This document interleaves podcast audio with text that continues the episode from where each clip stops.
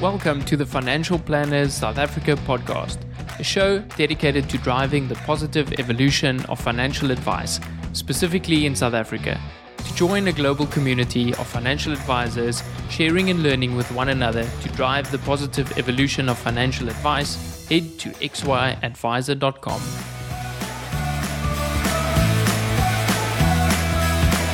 Portfolio Metrics is thrilled to bring you this podcast in support of our common passion people, and the evolution of wealth management. Our global business links precision investment management to expert financial advice through partnerships and technology. Portfolio Metrics is an authorized financial services provider. AssetMap is a proud sponsor of this podcast. Are you looking for the next big thing in advisor technology? AssetMap is used by thousands of financial advisors to help create more meaningful conversations with clients. See for yourself how AssetMap is leading the next phase of financial advice delivery. Learn more at asset-map.com forward slash Louis for special listeners discount. This episode is proudly brought to you by Allan Gray. They say it's important to live for today. Although that might be true, we can't forget to plan for tomorrow. There's a lot of it left, after all. Allan Gray is an authorized financial services provider. Visit www.allangray.co.za to learn how we build long term wealth for clients.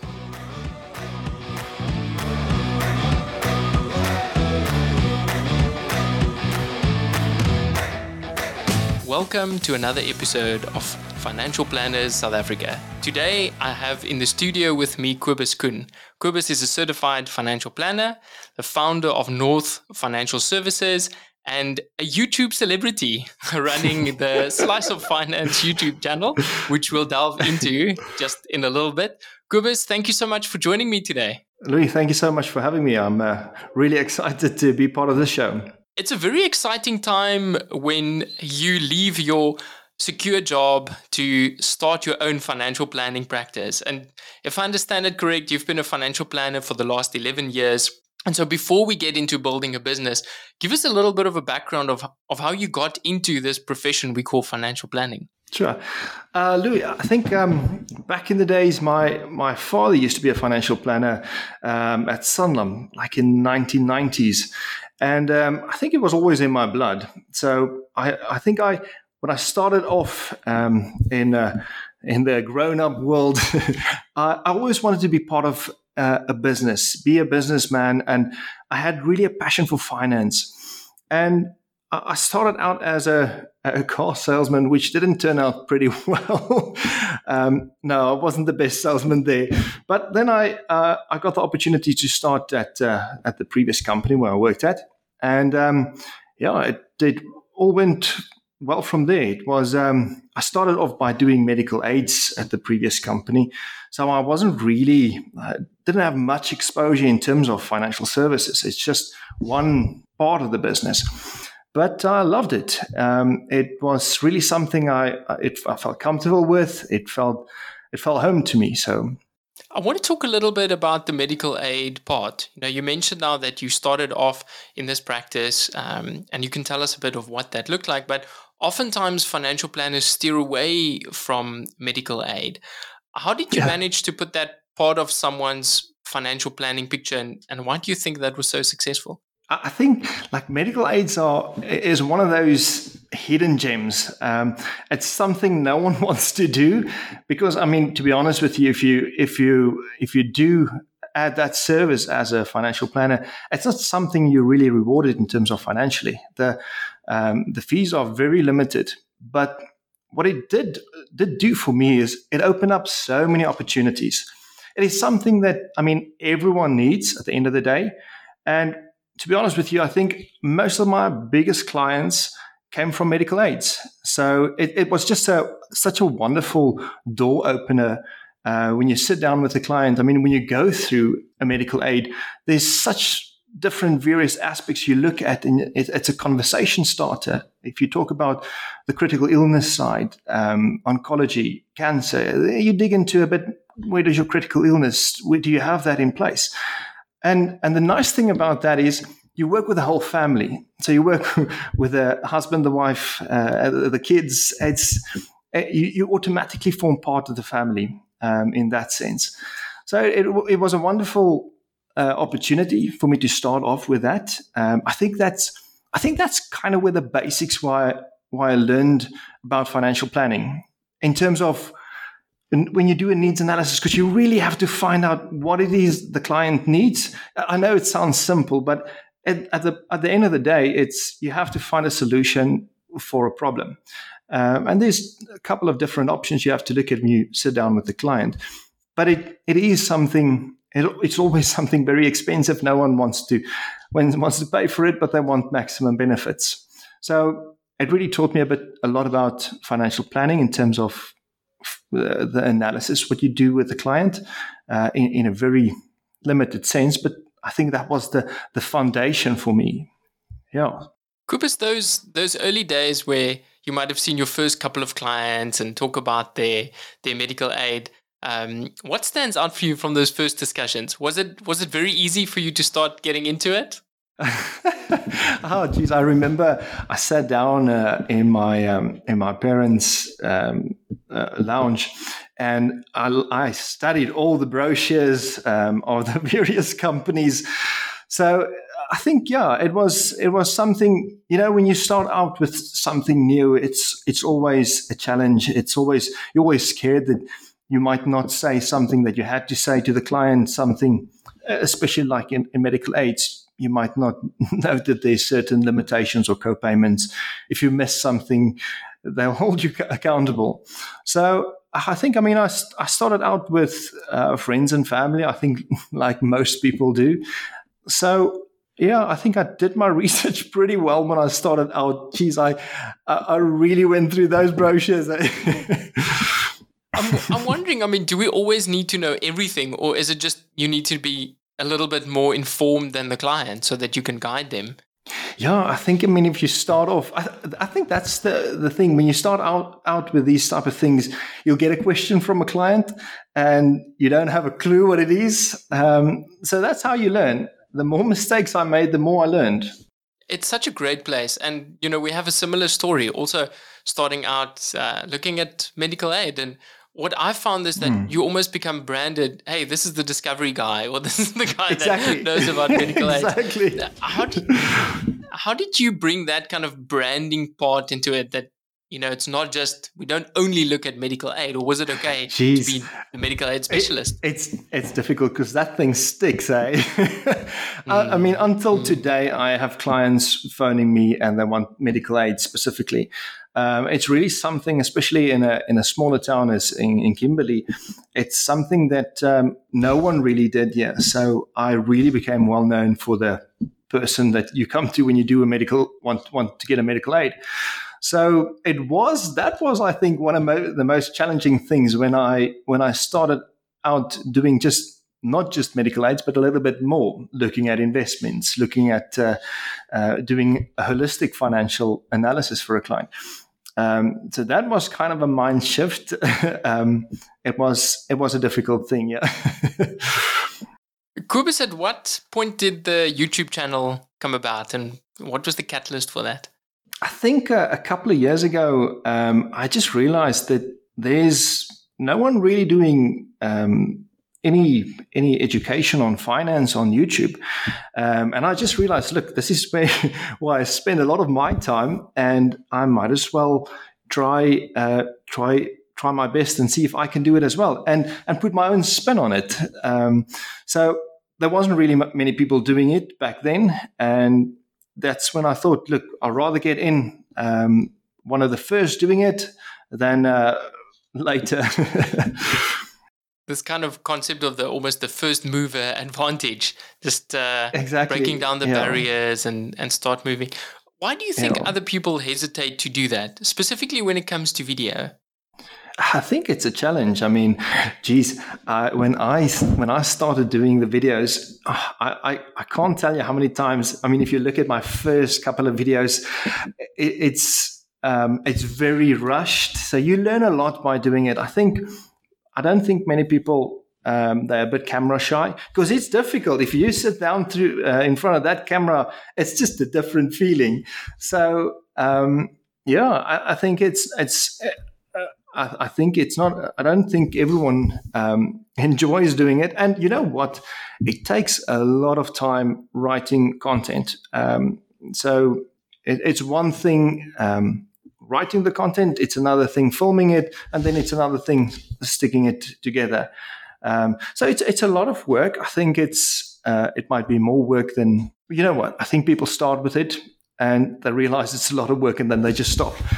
Um, but it is it's daunting if you start off sitting in front of camera, and yeah, and I don't, I don't think a lot of people know they can do it. I think they need they think they need a, all the professional equipment, and you know, I mean, today we sit with smartphones that's ridiculously um, uh, capable of whatever you want to do.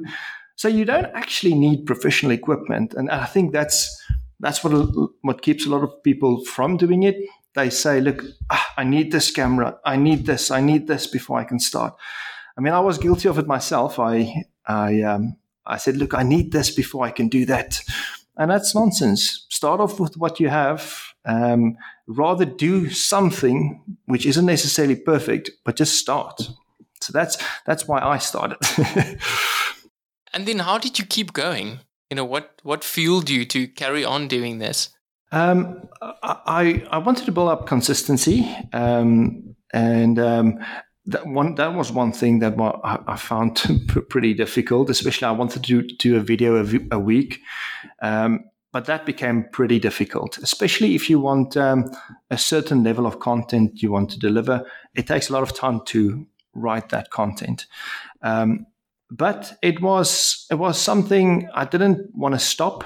Um, I, I, got the momentum. I got people talking, and I think if I just would have stopped then, it I just would have lost the momentum now. So uh, I did a lot of groundwork and a lot of research. So I, I just couldn't stop. I mean, with the time I spent doing learning about how you edit videos and yeah, it would have been a waste.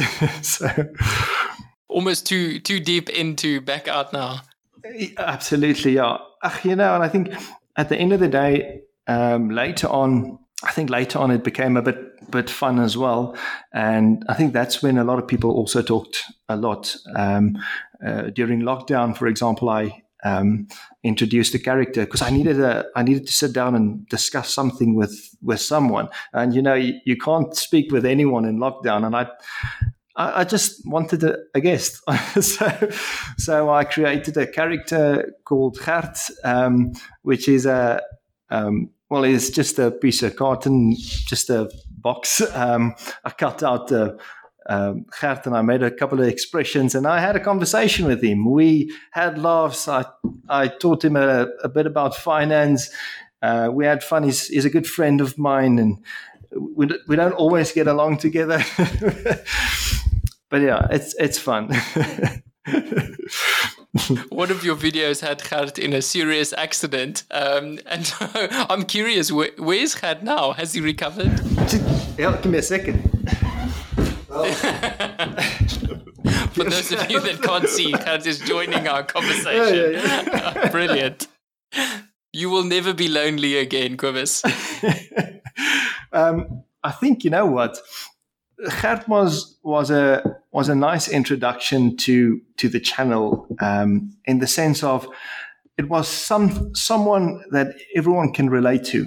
I mean, a lot of people they know nothing about finance, but they're interested.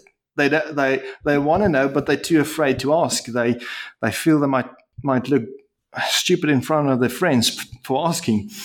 And this is what was a nice thing. It was someone that's relatable. It's someone that's clueless about finance, but wants to get his things together.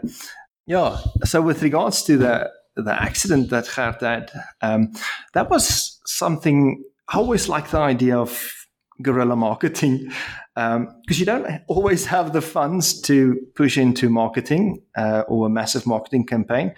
So you have to use what um, what's been given to you. So if you can be creative, it's a wonderful tool. I mean, back then um, I got the newspapers involved. I got the um, the medical services involved. It was I made a big thing about it. So and it made the papers. Um, it was it was crazy because I we did it in front of my previous office, and that was on one of the main streets in Kimberley. And I mean, people drove by. They, they, you know, how curious people are when it comes to an accident. It worked wonders. So, yeah. So that's that was one of my public stunts, I guess, um, and one way to introduce Gert to a lot more, a lot more people. Yeah. It's not often that you know, financial services or anything financial planning goes viral. so when you make the newspaper and people actually say, "Hey, this is interesting. I want to know a little bit more." I want exactly. to know where does this gift come from to break down complex things, to simplify it, and to help people. You know, where does that come about? Um, I think I've got very critical friends. So, so when I, I explain a certain topic, I've got this one friend. He'll always tell me, "Kubi, no, this is too uh, this is too difficult. I, no, people won't understand this." So I have to break it down even further and further. Uh, my dad used to say, "When you when you explain something, you have to explain it to someone like he's a five year old." So um, and, and, I think finance specifically, it can be a pretty morbid topic, and it can be a, a there's a lot of jargon. It's over the top.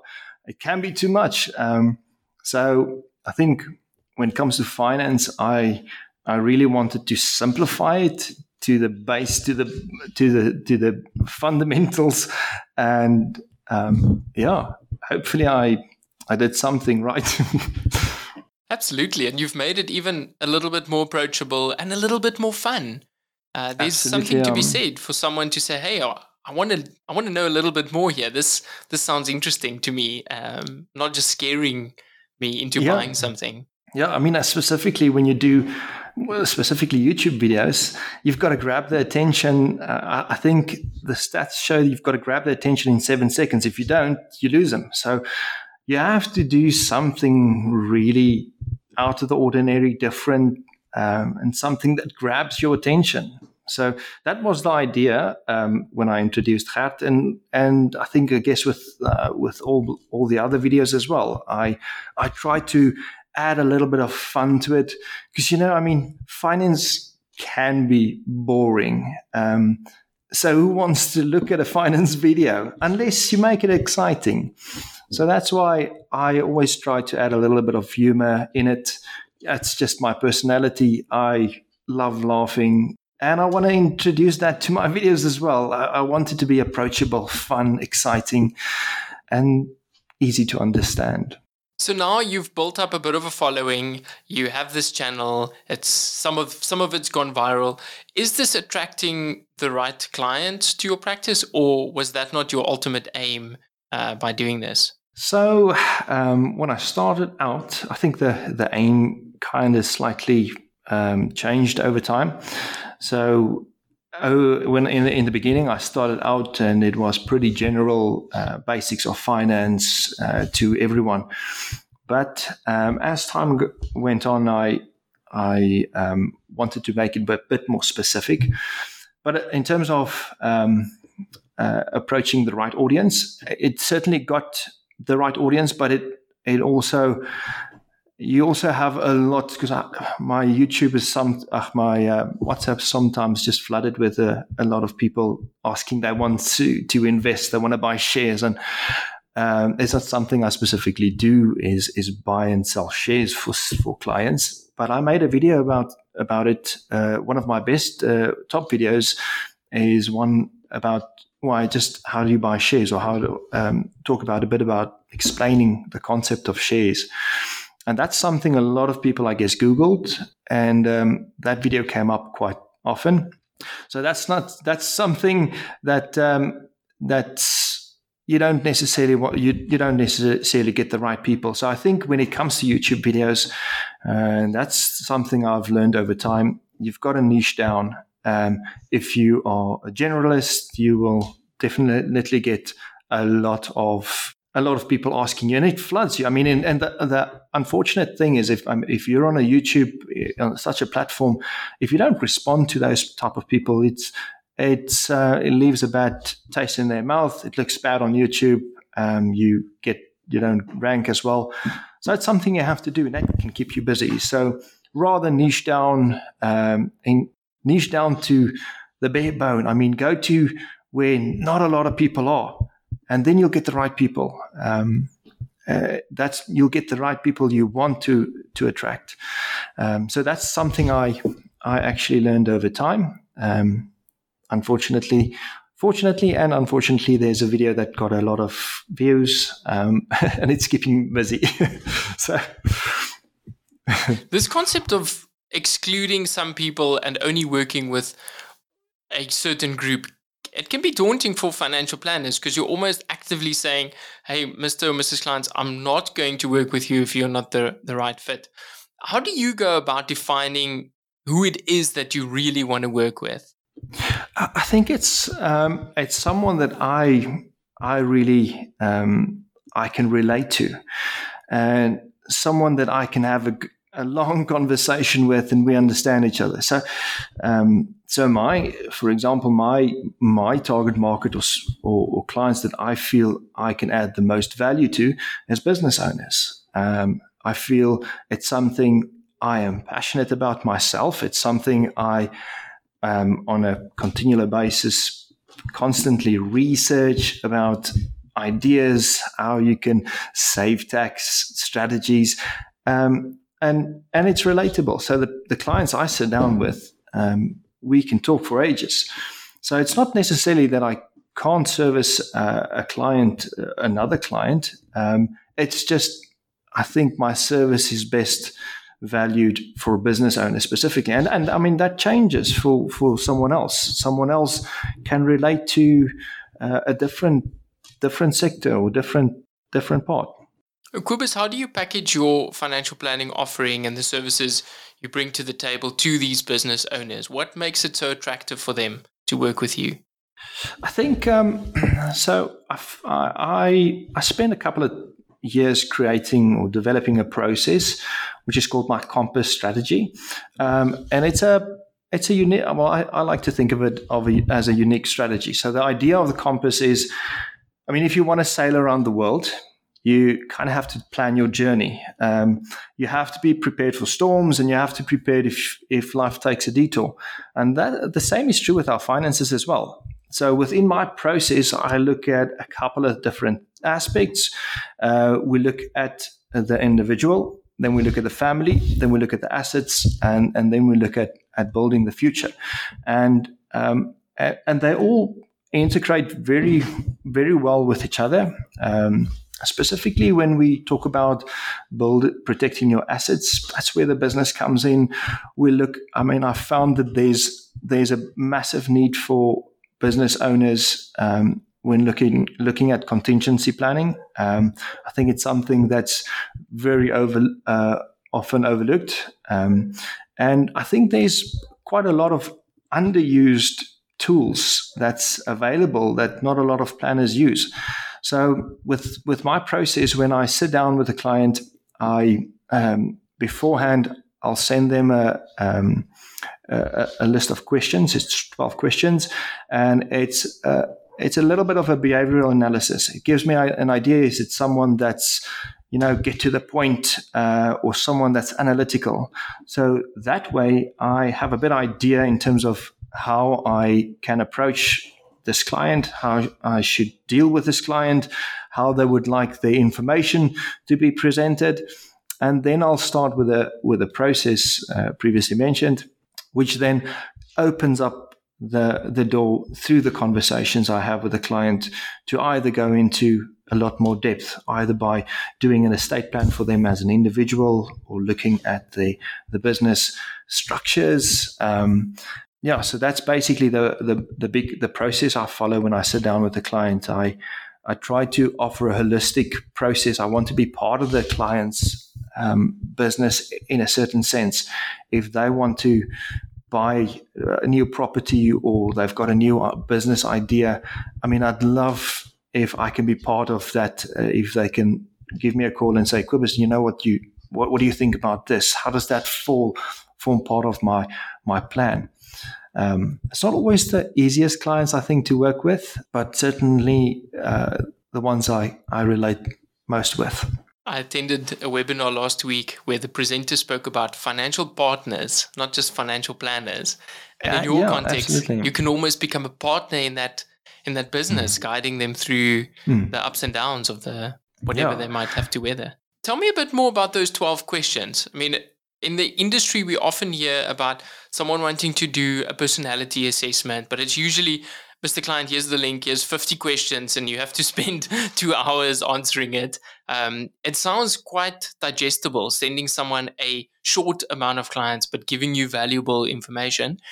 What information do you derive from that? Does that include financial information, or was it really around the decision making? Yeah, so this is a this is a analysis. Uh, it was it um, created by Mitch Anthony, I believe. Um, it's uh, it's it specifically it was specifically introduced to gather more information specifically with regards to finances. Um, so, I mean, it's 12 questions. It's not going to give you a, a, a, 100% correct answer, but it does give you a, an indication in terms of where the client's um, leaning towards. Um, so, it's, I wanted something that is quick. Um, I mean, if you, I mean, you'd know yourself, clients, they don't want to spend time completing another questionnaire. I mean, we said we've got so many questionnaires already. So, uh, they just wanted something, I just wanted something quick for them to complete um, and give me the, the, the most crucial information from that. So it specifically looks at finances. Um, if it's someone that's uh, um, someone that's analytical, someone that's um, get to that uh, to the point. Um, and that helps uh, again if you do a risk analysis in terms of investing. So it all ties in pretty well with um, with the whole process holistically. Kobus, you mentioned that clients are often scarce of time, and I think specifically for business owners, it's often difficult for them to prioritize and make financial planning a priority. How have you managed to figure that out, uh, or have you not yet? um, I, I, guess in a, in a sense, yes, and again, uh, and and then no.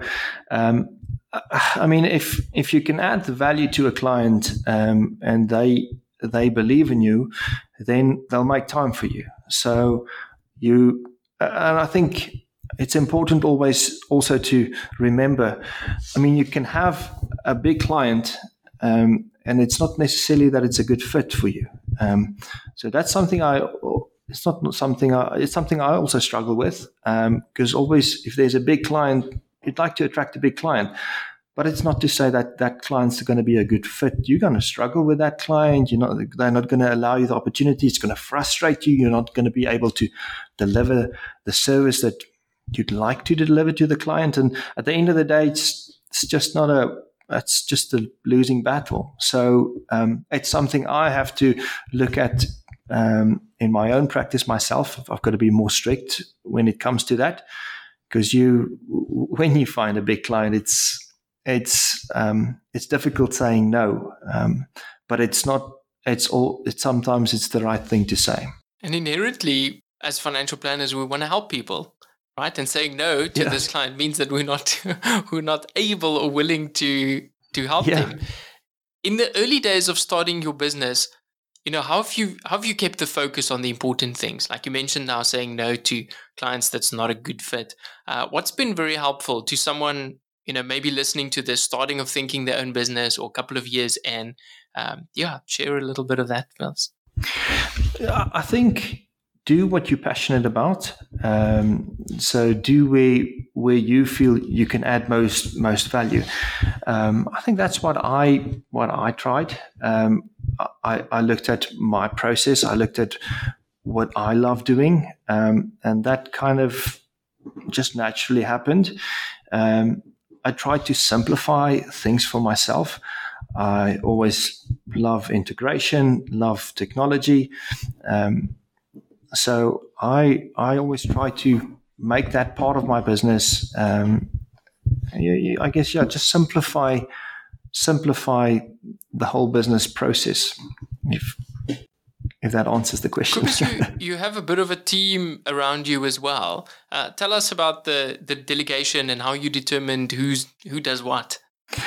Yeah, yeah, the team is a very important one. That's something I um, Uh, I've I've got a PA that's uh, she's really my right hand. We've come a long way. Um, I think if if she would have to find another alternative employer, I, I would really struggle. Um, the thing is, if you find the right people in the right positions, it makes life so much easier. Um, I, uh, I mean, most of my clients they even have a relationship with with my PA. They they don't even bother me with certain things. They phone her. Um, I, I, mean, it's it's so wonderful. For example, I yeah, just the other day a, a client um, sent me a message. She wanted a, my PA's uh, Liesel's address because she wanted to send her something just to say thank you. And I thought, geez, you're not going to send me something. so, so I, um, if you find the right people, um, you can you can go a long way. Now, now Liesel started off with me in in Kimberley, and her husband he he got an opportunity back in his hometown, and they packed up and moved there. And I just I was just lost without her. So I told her, look, if you could you still work for me, even if it's distant distant um, distant working, and it's it was something new. We but it it was just so natural. We've, I think we, with the time we've spent uh, together, we've really learned a lot how to how to treat each other and understand each other. I recently added um, two two additional uh, employees to the practice. One is a paraplanner, um, and the the other one is just going to assist with the, the short term section of the business. Um, so, but they're all working um, from home. No one, uh, no one's working in my office actually. So, uh, which is something I think many people find strange. I don't have anyone working in Kimberley. so, it's amazing that now it is possible to start a business from scratch where yeah. you know people are not sitting in in the same office. What do you yeah. think we lose when we're not in the same you know same office as a team? Yeah, um, I, I, do think you there could be a bit of communication challenges. Um, I think that's something I try to iron out, but it's not something you'll be able to iron out completely. Um, if someone's in your office, it's very easy to to discuss something with them.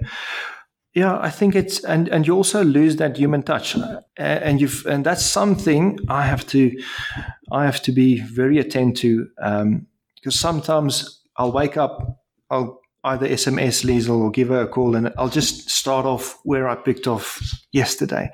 It's like the day never ended. So it's important to never use that, never lose that human touch.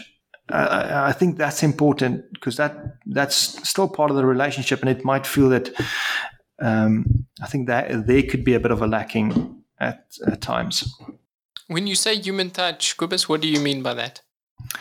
It's just, uh, I mean, just the familiarity. I mean, if uh, if we just picked off where we left yesterday, we we don't we're not necessarily so involved. Not that I that you have to be involved in your your uh, employees' lives, but it's it, it, it is something I guess that it's important for me. I don't I don't want to be just a just a, like a slave trade. I, I want to uh, offer something where people want to work. They want to work with me. They want to be part of something. Um, and I just don't want to lose that, I guess, that familiarity.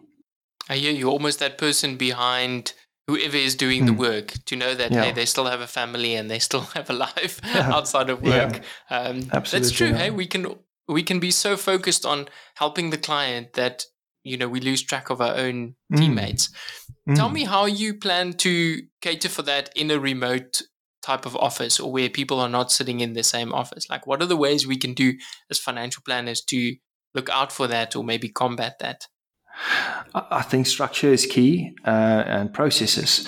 So, what I've done is I've put a couple of workflow processes in place, uh, and we have a frequent meeting um, every Monday, Wednesday, and, and, Friday, where we discuss what is happening, what has happened, um, not to lose track in terms of what's going on. Um, because if you if you're in a in a practice um, there's a lot of information circling. One client might phone, they want to do something, and uh, it's just a lot of information. So to sit down with a team, every, everyone in one sitting, and say, "Look, let's let's uh, let's have a teams meeting and discuss what's going on." Um, I think that that is key, and then certainly the processes. If you don't have processes and structures in place, um, I think a lot of um, a lot of the information or, or um, can be lost in the whole process. Absolutely. So, Kobus, looking at you know starting out this practice and getting your own FSP license, if you had a magic wand and you can like change anything about that process, what what would that be? oh yeah, it, it, it was challenging in the beginning to start off getting everything in order.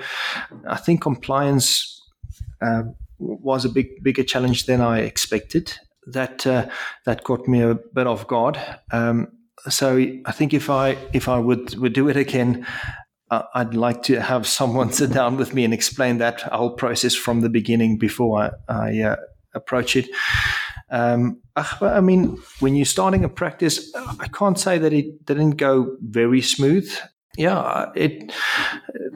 I think in terms of uh, the transferring the whole clients uh, uh, that's that's a big that was a big challenge for me. Um, I, I, would I, I, would have liked more time to do that, but I guess that's that's life. Uh, that's the situation I had to deal with it.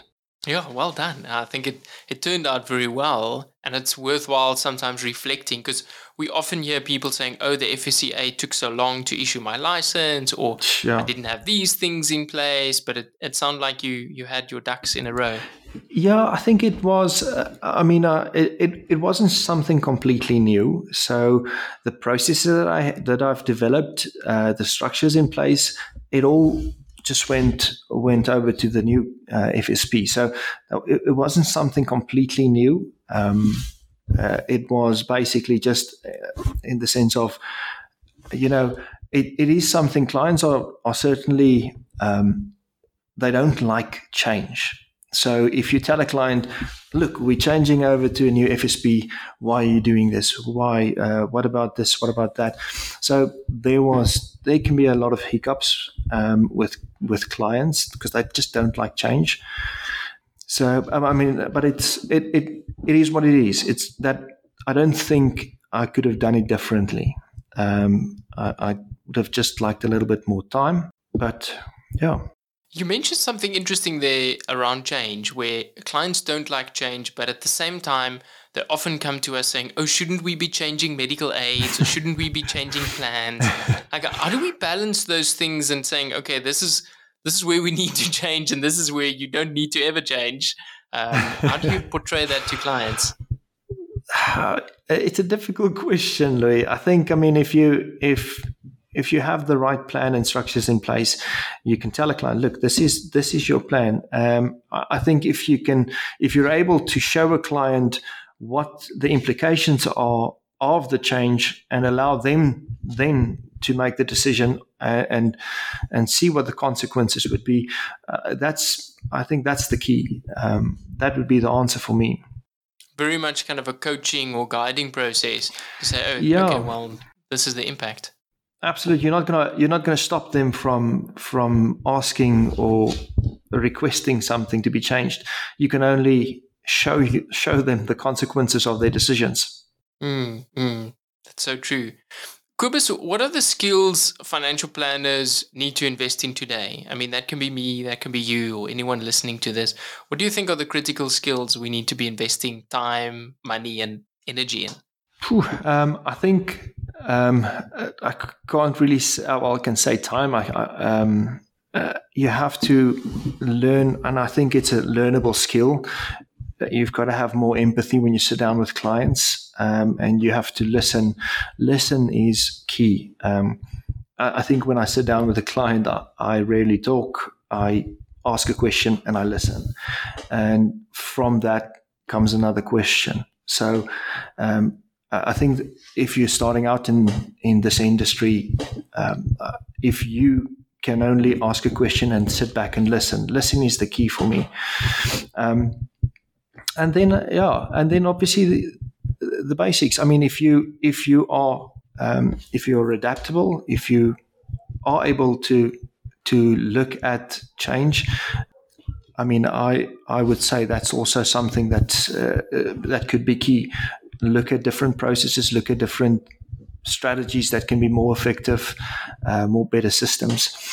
Um, I think uh, in terms of um, something new advisors uh, which is key.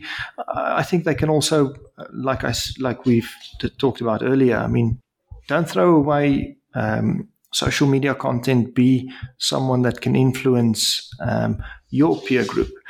Um, they can certainly learn a lot, lot, lot more about social media and marketing, uh, which is, I think, uh, in there's abundance of um, wonderful material for free.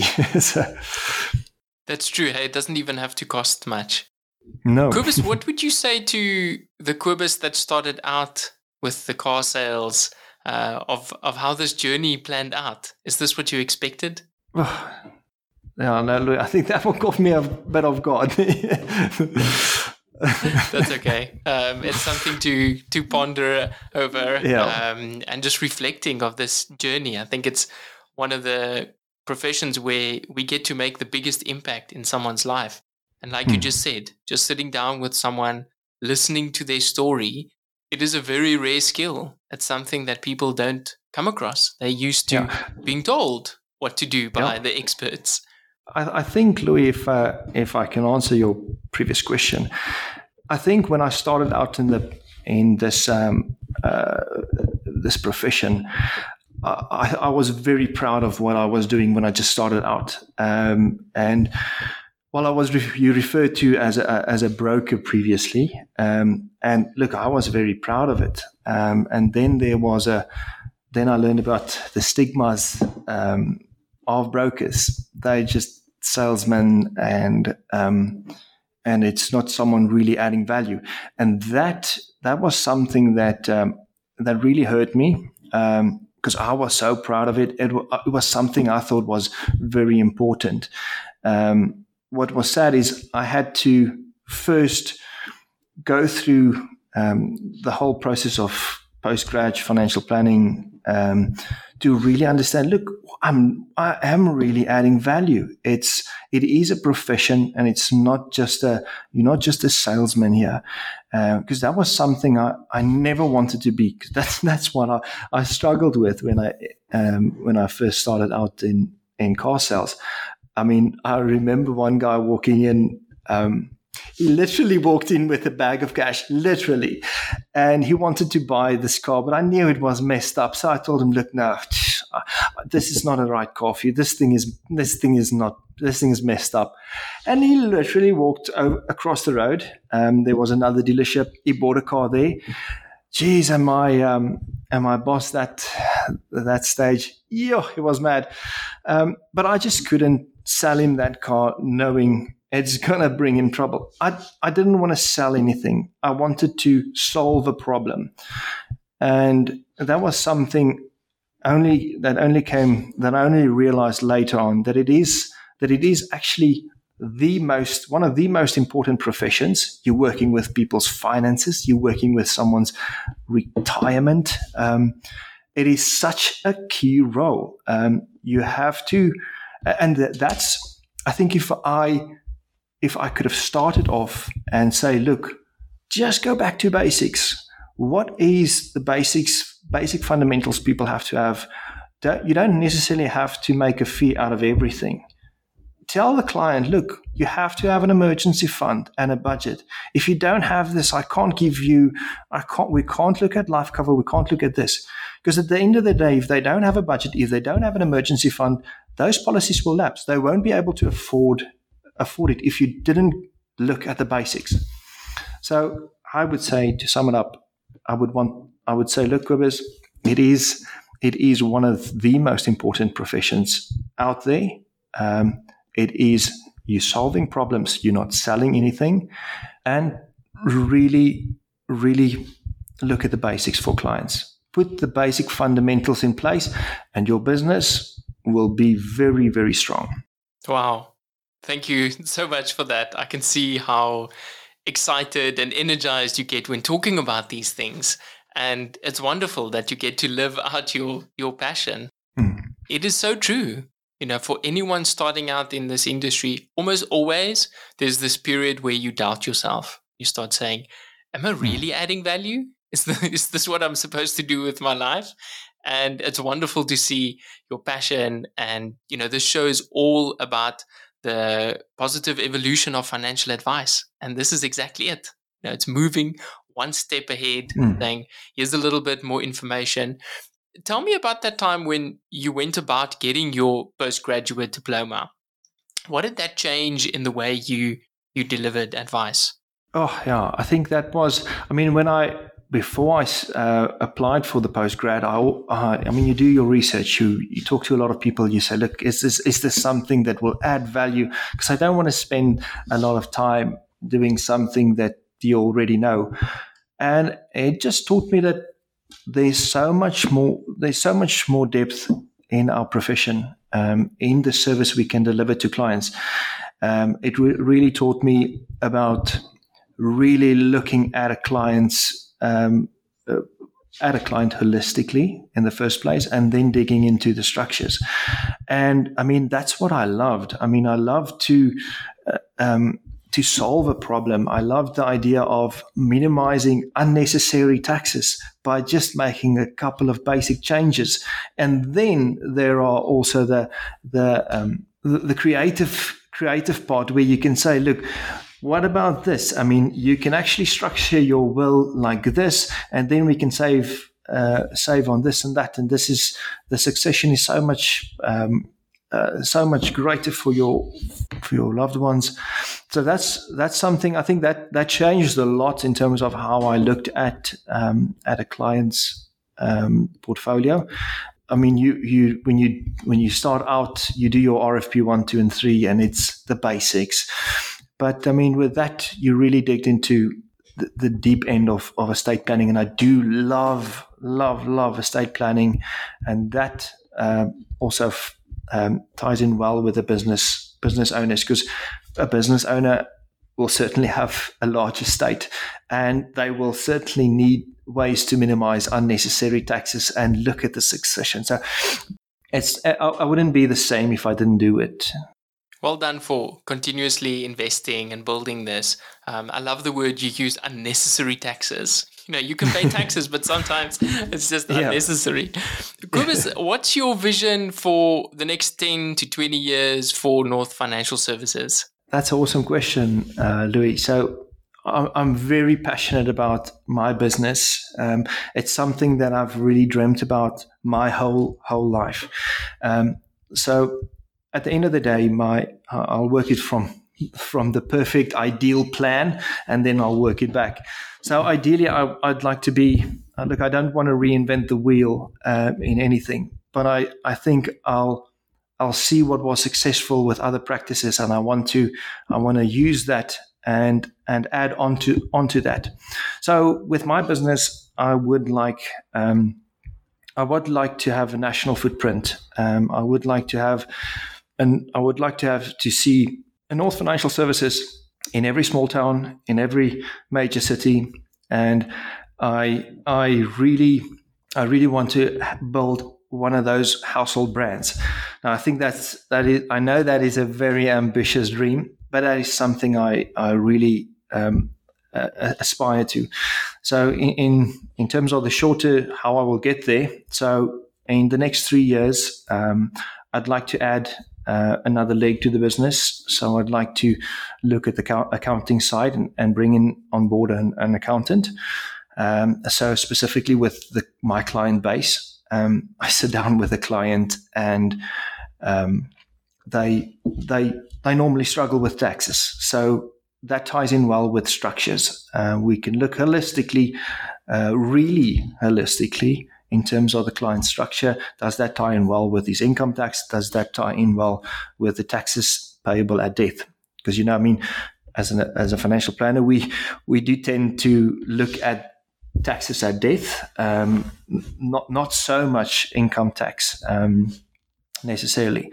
So I'd like to bring uh, on board that. Um, and then every, I brought on, on board a para planner now. So ideally, I'd like this paraplanner to, in the next two years, be able to set up their own North Financial Services practice in their area. And then every two years, bring on board another paraplanner. So by introducing a paraplanner, I'll be able to introduce them to my process. Uh, I'll be able to show them how how I do business, um, how I like everything to be done, how I like my clients to be treated. Um, and then I want them to be able to do the same. So by doing that, I'll be able to have someone assisting me within the practice by the para planning side. And if they they've learned enough, I'd like them to spread their wings and be able to build their own bra- build their own practice under the North umbrella. Brilliant. It's wonderful to see how much you've thought about this. you know, I did not expect such an elaborate answer. Um, this has been great to have you here on the show today. Uh, for people that might want to reach out to you or apply for that paraplanner job in the future, what's the best way to get a hold of you? Um, Louis, they can reach me on my email address. Uh, it's kobus at northgroup.co.za or at, on my website, it's northgroup.co.za. Or they can even give me a WhatsApp uh, on my number, 082 747 7477. Thank you so much, Kobus. And I would urge everyone to like and subscribe to A Slice of Finance. Um, thank you so much for being here today. Bye bye. Thank you so much for having me, Louis.